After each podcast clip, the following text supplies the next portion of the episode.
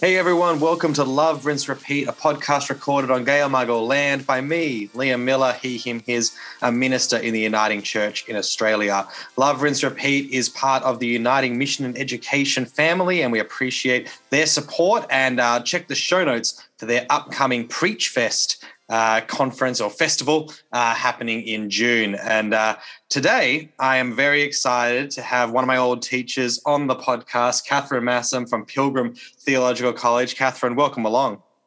Thanks, Liam. It's great to be here. So, Katharine Massam, for those who don't know or never had it as a teacher, uh, researchers her research explores intersections between Christian tradition and wider culture in post-colonial settler societies, including Australia.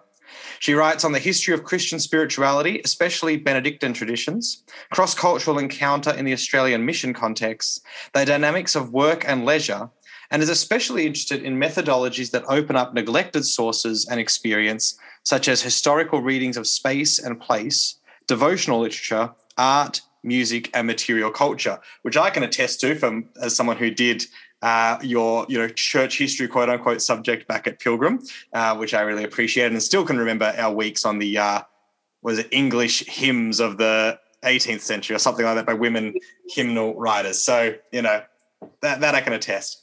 Um, but today we're talking specifically about her new book, A Bridge Between, uh, which we're going to get into today. So you'll find out a lot more about, and uh, you, the link to it will be in the show notes today. Uh, so let's let's start with the book here, Katharine. I guess how did you know from reading the book and reading you know particularly the the forward and, and the acknowledgements this was a long process. So i guess maybe even before you get to the, the we talk about the book how did your initial encounter uh, talk a bit about the community that this book is about and, and how you initially kind of came into contact with that group? Yeah sure um, yeah, it is a long project, and and one of the things that's um, been so great about it is that it's been possible to spend almost twenty years um, engaging with this material from one direction or another. Um, so, and it builds on uh, connections before that, really. Um, so, it, it's focused on uh, women who worked at uh, the monastic town New Norcia in Western Australia and I grew up in Perth, down the road from New Norcia. And in the mid 1990s, well, early 1990s, when I was teaching at UWA, there was a program that ran at the monastery for students in medieval history. Um, one of the monks who had been a postgrad in medieval history had sent this, set this up, and then I inherited his role and um, began to take groups of uh, first year medieval history students to the monastic town for a weekend so that they could you know immerse into this mm. um, other culture um, and in the in the course of that um, we would take students to the museum which is um, now um, still in the institution that had been what was referred to as the old convent and on the wall in the museum, there's the family tree, or there was then, of um, the Willaway family. I'd studied with Paul Willaway, um, and behold, you know, there was his auntie Veronica, who'd joined the Benedictine missionary sisters as a teenager. And this this whole sense of who the sisters were that had been in the convent was um, well wasn't clear. What you know that they'd left town and and um, what they'd been there to do and how they connected into the history of um, both monasticism and the mission um, was was um, was a puzzle. So. Mm. Um, so there was that initial awareness that there was something I didn't understand about the role of the um, women, yep. Um, and then in 1999, when I was on, I had the opportunity to take a period of study leave from a role at um, the University of Adelaide by that stage. And uh, it seemed that coming to terms with the archive at New Norcia and um, you know, seeing what could be um, explored there um, was a good line to pursue. So they said, come and see, come and see if there's enough um, material. And in some ways there wasn't really like it, it the because the sisters had left and had um, or that they'd always had a different attitude to record keeping than the monastic community of men. Mm-hmm. Um, but because their history had been so fragmented, so their their records were very fragmented, scattered um, between New Norcia and the Kimberley, and um, some traces in Belgium, others in London newspapers, and and a stash of material in Madrid, which is where they moved their um, mother house to eventually. Mm. so it was a matter of piecing it together. Yeah, yeah. And slowly, with interviews um, as well, with the sisters who um, were still um, surviving, and also with some of the women who'd grown up in the institution that they ran. Mm. And I think, like, one of the things that you kind of touching on a bit there was just, you know, how, you know, with a bridge between just how many ways that this community is this kind of oddity with so many things that uh, are surprising. So it's it's Spanish Benedictine nuns in a monastic town. So they're not monks, but in a monastic town in you know white Protestant Australia. You know, but part of the English colonial project. Um, you know, take you know um, you know which involving you know taking land and disrupting families of indigenous peoples and and bringing children. So like the amount of kind of ways this comes in. And part of what you point out in the book is, you know, though this is like, you know, this story in a really small corner, touches on so many of the really live questions of, of history writing and research, and, and particularly religious history writing and research in Australia. Uh, so maybe do you want to talk about a bit about kind of, you know, yeah, this place within this broader whole um, and how this is, you know, both a very intimate story, but also one that kind of, you know, you know is part of this wider work that is ongoing? Yes, yeah, great question. Um, and I, I, think it's true to say that the the story is it, it has a very close focus on mm-hmm. this institution or the the women that ran um, an institution, fifty eight of them, mostly from Spain. Um, it's got a close focus, but it, it's not at all narrow because of because of the way it connects with some of the most pressing questions that um, not just history but also theology um, and wider society in Australia um, needs to un- needs to explore about um, reconciliation and uh, the way forward there. Um, so, how does it connect? Um, well, in the multiple ways that you've mentioned, really. So they're um, they fall between categories again and again. Um, and and therefore they can open up the discussion in multiple directions. So um, the fact that they're Spanish, let's just think about that. Um, they fall outside the um, respectable categories in white Australia. So on all of the immigration material, mm. they're Mediterranean. They have to apply um, to be res- registered as as aliens.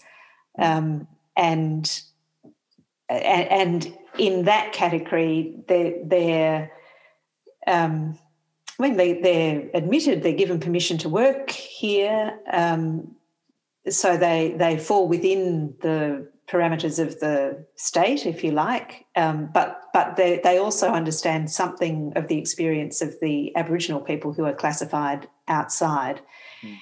and it, it's interesting. Um, again and again through the history that that marginality in one way or another, you know, um, navigating between the monastery on the one hand and the chief protector on the other, or um, between the parents of the children and the children themselves. Um, that that sense of being between um, uh, defines them. Even even um, you know, for the first first thirty years of the community's existence, they're not. They have no formal status in the church. They are technically just a group of women who've gathered together as ordinary lay people, making a, um, a particular commitment to the, the work and the, the monastery. but they're, they're not even um, uh, you know they aren't they aren't a congregation as such um, until efforts to regularise their status really kick off in the 1930s and and aren't finalised until 1953. So it, mm. it's a it's a very loose, informal um, network. Um, and one of the things that uh, struck me and that the book tries to make clear is that um, through all of this, it, it's it's the relationships that they form with the people that they're working with that are definitive. And mm. um, in terms of explaining the work that that they saw as um, primary and key, the work with the Aboriginal children, um, very much uh, as complex as that is, mm. and as um, as much a product of, of um, colonial injustice as that is, the the relationships um, within that uh, community are ones that the Aboriginal women themselves want to remind us um, want to remind us of as valuable. You know that, that there's a refrain that that runs through um, the reunion that that was definitive for me in, in coming to terms with how a non-indigenous researcher might engage with this, mm. um, and and that I think uh, well it, it, starts it both starts and ends the book. Mm. This reunion in October two thousand and one, where um, one of the things that that the the generations of Aboriginal families that came to town kept underlining was um, that that there's a story with within their experience of of of the fact that there's love in in this home. You know, not to deny other mm. um, other parts of the the experience, and not to deny um, how much was stolen, um, and you know the the stories of abuse that we've all become aware of so much more sharply since the Royal Commission. Mm. you know, they they the Aboriginal, Aboriginal women themselves, alongside the sisters, hold together this complexity um, and the way that the um, the way that the relationships can sustain um, some sense of common horizon and um, uh, I think I've lost the thread there. Um, no, that's that's that's helpful, and actually leads into a question I wanted to ask, which you know, because uh, so I was reading so the in that opening chapter where you talk about you know that that reunion and and and you're bringing up that this complex um, history and this complex relationship to the past that there there is very much this this needs to be you know um, rightly you know criticized critiqued condemned um, but there was you know there's want this want to move toward healing and this want to recognize what else was there um, and how you know you and that how that then plays out. Curious how that then plays out into your process of writing the book, um, because you you talk about um, you know the advice you were given by, uh, or was it Veronica Teresa Willaway, uh, who, who, gave you the advice: don't praise anyone. Um, oh, well, was one of the Spanish sisters. Sorry. Um, yes. Right. Yeah, Teresa, Teresa Gonzalez. Yes. Teresa Gonzalez. I'm sure Veronica. Yes, there are many reasons. yeah. So, so yeah. That, that, yeah. yeah so Teresa Gonzalez gives you this: don't praise anyone. Um, mm. So you've got that because you know the, the past history of how to write about nuns is kind of hagiographical and you know this kind of praise and then but you also want to avoid just coming in and being like this horror story um and and, and here i'm just going to th- I'll just throw just, just one tone of how it's this this awful thing um, yeah, how, how did you find your own process of, of walking that line? And, you know, was it something that you would have to read back and find if you were edging one way or the other, or did it just kind of feel its way through?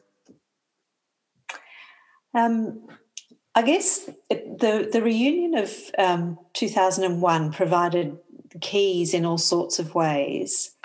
Um, and and also uh, um, well, out of that experience of, of seeing the way the stories were held together by the people who'd lived them, um, I got interested in work by Hans Georg Gadamer about how you can bring complexity together on a common horizon if, if you find the right keys. And then also Miroslav Volf, who talks about how um, memory itself is, is made up of um, complexity, you know, um, and and that the the way in which people stitch together the memories of the past um, is full of a series of choices. So I guess I saw both First Nations women and and the Spanish women um, negotiating uh, the awareness that, that, that there was it was a complex institution that there was um, well as one of the other sisters said you know um, much to pray for not much to be proud of. Um, stitching that together with the reality that um, women who had fought all their lives against the threat that their own children would end up in care brought their grandchildren to town proud and keen that that generation would meet mm. um, the ladies that looked after Nana. Mm. You know, one of the other phrases that ran through that fortnight, you know, here are the ladies that looked after Nana. And the, the sense of, um, it, it, goes to what we were talking about before, I think, the sense that um, a community that was at the edge of all sorts of mainline categories um, that, that because the Spanish sisters were not monks, not white, not Protestant, um, and and often not very fluent in English and not very educated, that that um, there was a community of outsiders almost um, that that um, enabled um, a different kind of conversation with the Aboriginal children, um, and one that has endured. So when when they came back in two thousand and one, it wasn't that they appeared out of the blue. Um, it was, in fact, that uh, Aboriginal First Nations women had um, invited them back um, and had been in contact, and you know could follow the um, the complicated lines of correspondence um, around the globe um, in order to to issue this invitation and uh, with the idea that that there was another story to be told apart from um, some of the things that were starting to surface, um, you know, to, uh, about abuse, about the need for an apology, uh, that, that there was, it was women who um, were reacting quite strongly against the idea that that their childhood was only a stereotype who were mm. key players in in enabling this this um, reunion to happen. Initially, it was going to be quite a um, it was just a private thing. Yep. Um, and then gradually, the idea that there was some public uh, dimension to that grew. Um, and because I'd been working on the story of the sisters for a couple of years by that stage, and I'd um, interviewed them in the Kimberley and in Madrid, um, I, I, was um, kind of like a historical rouseabout in the midst of that. You know, I, I understood yeah. the sources um, and uh, so was privileged to hear some of these conversations that that underlined the significance of the relationships mm. um, which yeah, which as I keep saying had endured and yes. and and pointed to something that was more complex than than um, a story of deprivation. You know, mm. not to say that it should ever have happened, but that mm. in the midst of it all, um, there was something else to be paid attention to. Yeah, yeah. Thank you for that. So thinking about tend to kind of maybe then more like the, the history of it and the and the um, Benedictine sisters themselves. Um, you know, as you were going through this and trying to piece together, as you say, a very uh, mixed match bag of uh, of documents and then the interviews and things like that. Um, what was it? I guess particular things that kind of that struck you uh, uh, either about you know their, their experience, things that because it was a longish long stretch, were the things that kind of that held the same for them, or was it one of those things that you could feel change dramatically over the decades? Because um, you know, in some ways, it's both removed as this group who are removed set outside of as Australia is changing in that time, but also very much, you know, part of that colonial project and, and and just the changing society you can't be totally outside of it. So yeah, just just any kind of things that you kind of stumbled upon or started to notice as you were kind of looking at them over the years? Mm. Um, well, one of the constants is is the hard hard work. They, they were uh, a very busy community. and they were um, given responsibility for uh, the domestic work that really kept the mission town functioning. Um, so that was uh, the laundry, which uh, you know before before the 1950s and even after was was right. you know, heavy, um, um fairly unpleasant work. Um, so they they were washing at, at, its peak. They were washing for 260 people a week um, and cooking at its peak um, for that number of people a day. For much of the history, it was a smaller um, institution in terms of individuals, um, but at the beginning, there was quite a lot of heavy farm work. Um, one uh, set of records that didn't survive, um, of which there are only echoes, um, it gives uh, uh, some indication of you know how often they were out in the fields um, hmm. picking stones, clearing clearing land for the plough, that kind of thing, um, and and right through they're um, involved in harvesting the the grapes when the vintage is on, uh, picking olives, uh, working in the orange grove, um, and uh, and and cleaning. Through through the town. Um, so they had responsibility for some very mundane things, um, stories about how they would clean the sewers with, or, you know, unblock the sewers with coat hangers. Um, and they were also responsible for starching the altar linen and and you know um, decorating the church with flowers, so that there's oh, and and they had um, right through a very strong tradition of um, fine handwork um, it's one of the things that the um, the women who were at school there um, still um, see as a matter of pride that they they they mm. can embroider and um, you know crochet and and do very fine craft work um, and that kind of collaborative work with the sisters was part of part of the well the pre pre and mid war years especially but continues one of the things that changes uh, is that the school comes into focus. Um, so there's there's always a, um, a small school um, that provides um, a kind of curriculum that that reflects what's um, expected for um, working class women. so practical skills rather than mm. much academic training. Um, and in but in the late 1940s, uh, that expands. Uh, two uh, of the women who come in 1948 uh, are both uh, really quite gifted as teachers. Finally, there's some teacher training.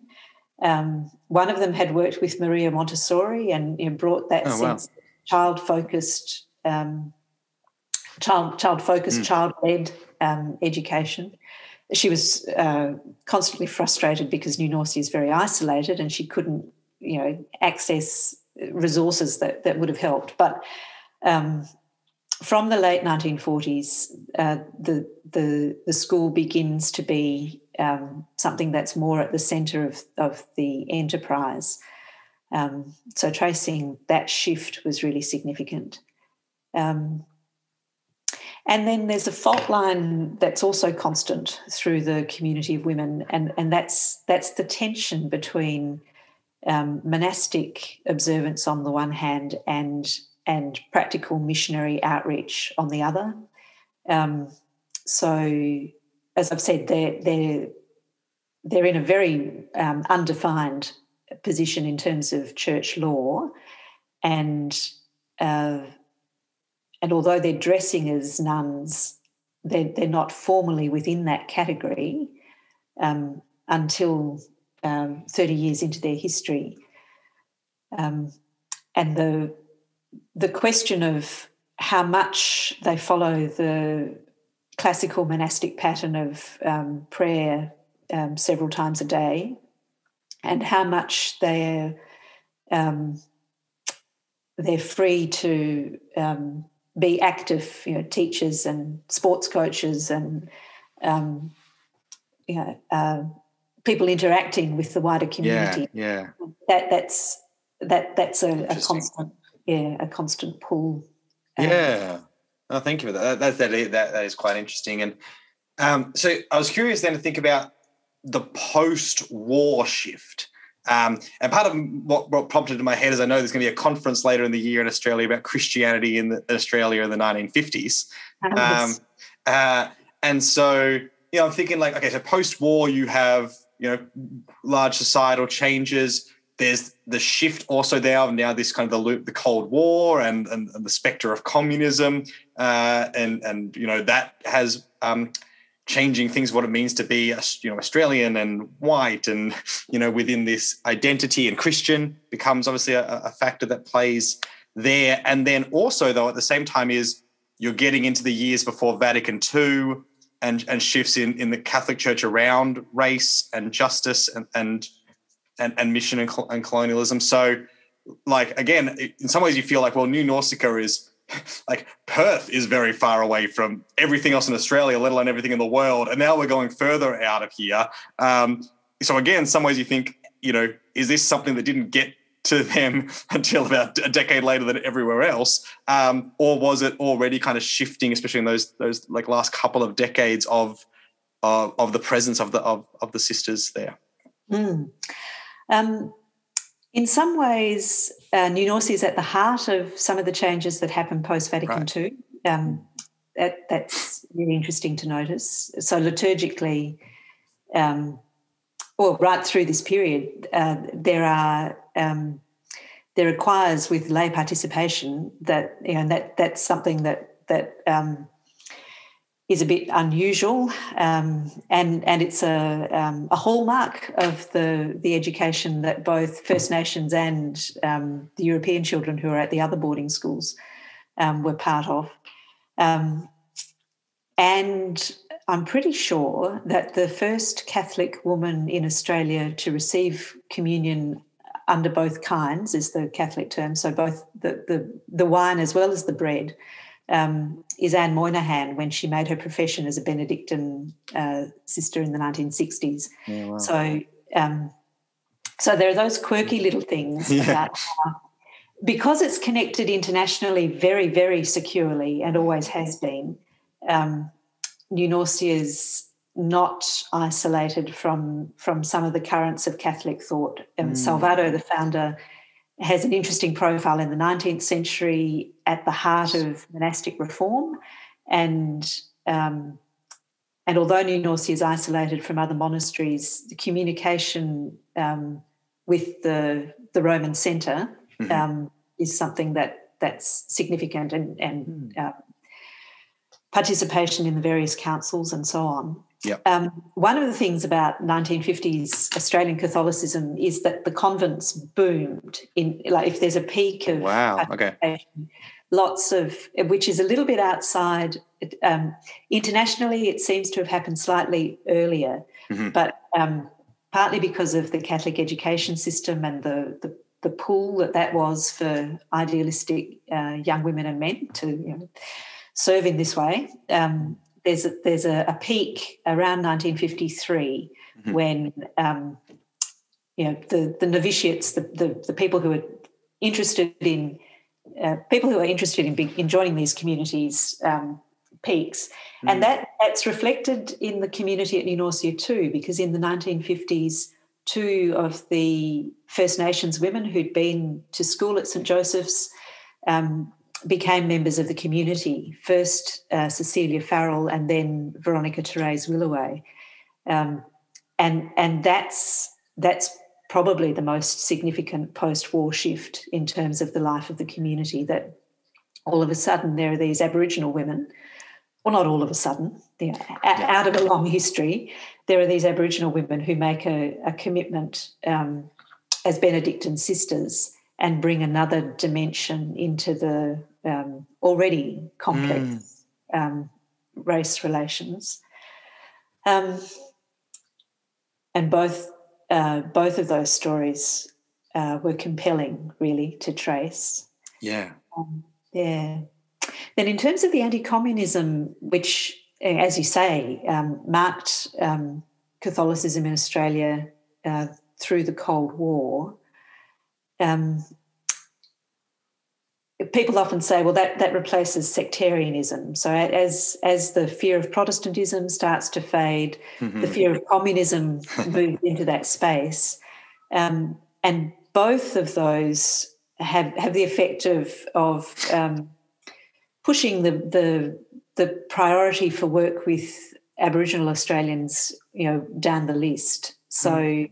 the diocesan um, structures of Australian Catholicism um, are, are, not um, not geared towards work with First Nations people. Really, I, I, I mean, not really until it comes comes into light after the Eucharistic Congress in Melbourne in 1973. Really, mm-hmm. um, before that, the the all-consuming needs of the Catholic education system and the um, the the threat of of um, uh, well, atheistic materialism is what it emerges as in the records, rather than communism. Right. But this yep. this international threat of of atheistic materialism is is much more to the to the fore, and so it's mm. it's overseas groups um, like the Spanish Benedictines and the German Pallottines who are involved in um, in mission work with with First Nations peoples. Mm. Historically, because yeah. they they they um, they felt they didn't need um, to be so efficient in English to to do that work, as as if they as they would have been if they'd been running parishes um, yeah. directed at you know, urban Irish um, diaspora people. So it's a very mm. uh, interesting set of questions. And yes, huge change post war, post World War II, um, but kind of consistent with with some of the patterns that had already been laid down. I think. Mm, that's really interesting. And again, it just goes showing like how yes, how again it's all connected to so much of you know anything you want to start looking at on this topic of religion in Australia and across the 20th century. You know how this you know threads into all of that. Uh, mm. so in in that last response, you mentioned um, Sister Sister Veronica Teresa Willaway, uh, who writes the foreword um, to the book, a very um, warm and, and, and, helpful forward is going in, and you know she talks a little bit about her own journey there, of, as as you mentioned, um, joining the community, and then she, like all the sisters, goes to Spain when they're um, when they end, when they finish, and, and called back, and is now in the US. Um, mm. I believe, or at least is at the time of, of, of writing that that foreword. So I guess um, maybe just a little bit about you know her role in helping you th- through pulling the, you know the research because she kind of mentions in the foreword she's known you for quite some time. Um, yeah. and also yeah kind of maybe a bit of that you know just because even that part when i first was reading that introduction it's like yes and i went with everyone back to spain. You're like oh yeah i mean i guess if you've joined the order that's what you do. But it just feels very um yes for for Protestant fellow like me, it always sometimes surprises you for a moment. You're like, oh yeah. yeah. I think um, it it deserves to blow your mind. I think that one. right. Yeah, good. yes. Um, well, the the um, the connection with with uh, Veronica, who is now back in Australia, actually. Okay. So there's there's a lovely um, yes. loop being closed. Um, so Veronica is the aunt of um, my friend Paul Willaway. So Paul was a student uh, in social work when I was an art student, and uh, the very first interview that I um, did in relation to this project was with some of the um, First Nations women who had grown up at St Joseph's. So I drove to the next town where they were living, next town along the Great Northern Highway from New Norcia. Um, and the very first question that they asked me was uh, so the first question was one they asked me rather than one I asked them, and and it was so how do you know Paul? And I had no, you know, I had no inkling that they knew that I knew Paul. Um, so it was. Um, uh, it, it, was very important to be able to say that we'd studied together and that um, and that uh, I knew his his mother Rose, uh, so Veronica's sister, and Rose uh, at that stage was chair of the um, Aboriginal Corporation at New Norcia, so an important, um, you know, grassroots organisation. Um, and at that so at that stage, I hadn't met Veronica. But I gave a seminar at the end of that first study leave. Rose and some others came along, and um, they were very clear that I needed to talk to her. Um, and at that stage, she was um, in Nebraska. So after after this move of the mother house to Barcelona and then Madrid, she'd come back to Australia for a while. But for um, close to thirty years uh, at that stage, um, she'd she'd been um, with the Benedictine Missionary Sisters of Tutzing, another congregation that the local um, New Norcia group had merged with in 1986. Mm. So she'd been part of the community there.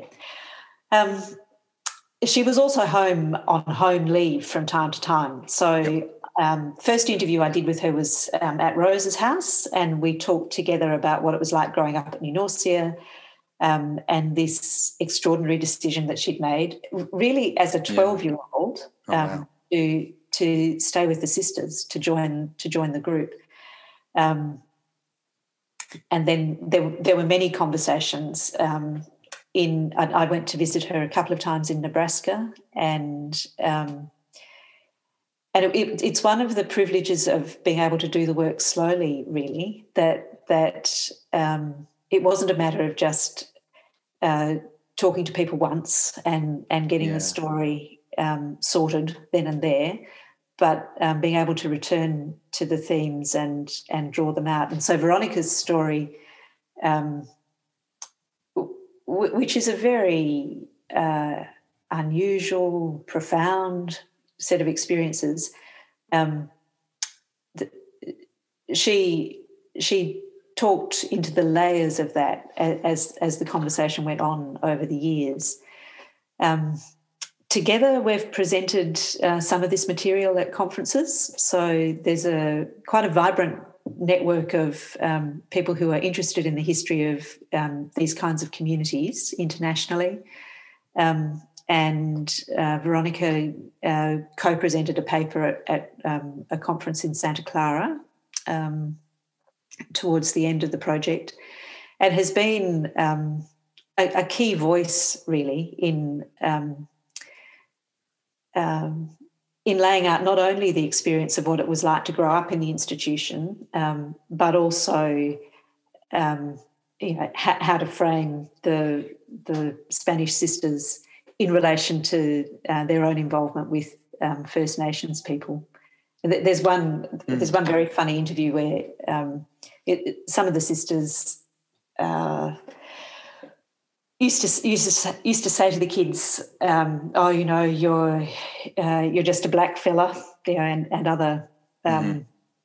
things. And and Veronica um, speaks up in defence of of um, some of this. You know, it's not that they thought that. It really, you know, it was a, it was a way of encouraging them to have different values, mm-hmm. and and it doesn't. You, you can't um, explain away the fact that um, being a black fella was still something to be told off about. Mm. Um, but but uh, I, I, guess of all the the many bridges between in mm. in the story, um, Veronica Willaway, the the Yued woman who becomes a Benedictine, um, is is um, most obviously um, between all sorts of categories. Yes. And, and her own sense of of you know, returning to Australia and now taking up a role in um, Aboriginal Catholic ministry, that uh, diocesan network, um, I think uh, the formation with the Benedictines is is being put to another kind of purpose. Hmm. Thank you for that. Look, uh, as we as we kind of land in, I mean, I'm sure a lot of your hopes for the book have, have you know are apparent from our conversation today. But I thought I'd give you one last chance to think about if you know if people are picking up this book, um, you know, let's say not just for the specific purposes of their researching, um, you know, various uh, pockets of Australia's religious history. What what what for you would be a hope that people would come to as they um, spend time in this in this very rich, complex. Um, and, and in many ways, to say not not at all easy to tell story. Um, it's even interesting in the in that I was thinking about early on where you talk about you know even you know what historical tools does one bring to bear in talking about religious fervor and and and practice and life. But I guess, yeah, what would be your your hopes for those maybe our hope for those picking this up um, and and reflecting on this on this long story? Mm. Um, I think fundamentally, I, would hope um, that that people uh, people get some sense of of how significant the whole process of of storytelling and and listening well is, um, and that that mm. there are that there are layers in the stories that everybody has um, that that we um, that we can pay attention to fruitfully.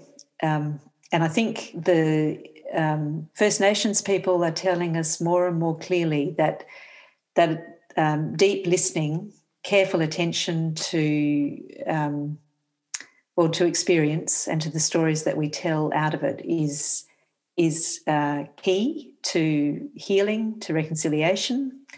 Um, I'm struck by the way the Uluru Statement from the Heart um, identifies um, identifies sovereignty as a spiritual claim.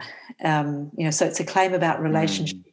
and um, there's there's something about the centrality of uh, relationship and listening well to stories that are fundamentally spiritual mm. that that um, uh, that this book tries to do and and wrestles with. Yeah. Um, so I, I, hope people feel invited into um, hmm.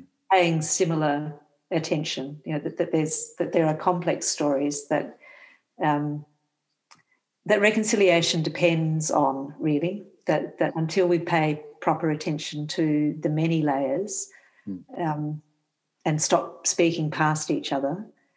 Um, it, it's it's going to stay stymied. Yeah. Thank you for that. So the book, folks, for those who want to check it out, which I very hope you do, is a bridge between Spanish Benedictine missionary women in Australia, with uh, out now with Australia National University Press. Katharine, thank you for joining us today. Is there anything else you want to uh, draw people's attention to or, or promote at this time? No, Liam, I'd promote the podcast. I think you do great work. ah, thank you. So there you go. If this is the first one you've ever listened to, go and find another episode and subscribe, like, leave reviews, all those things that I never, I always forget to ask about or talk about. But no, thank you for that. That's very, very kind of you. And uh, yes, thank you for this conversation today. It's, it's been a blast. Thank you. Yeah, great to talk.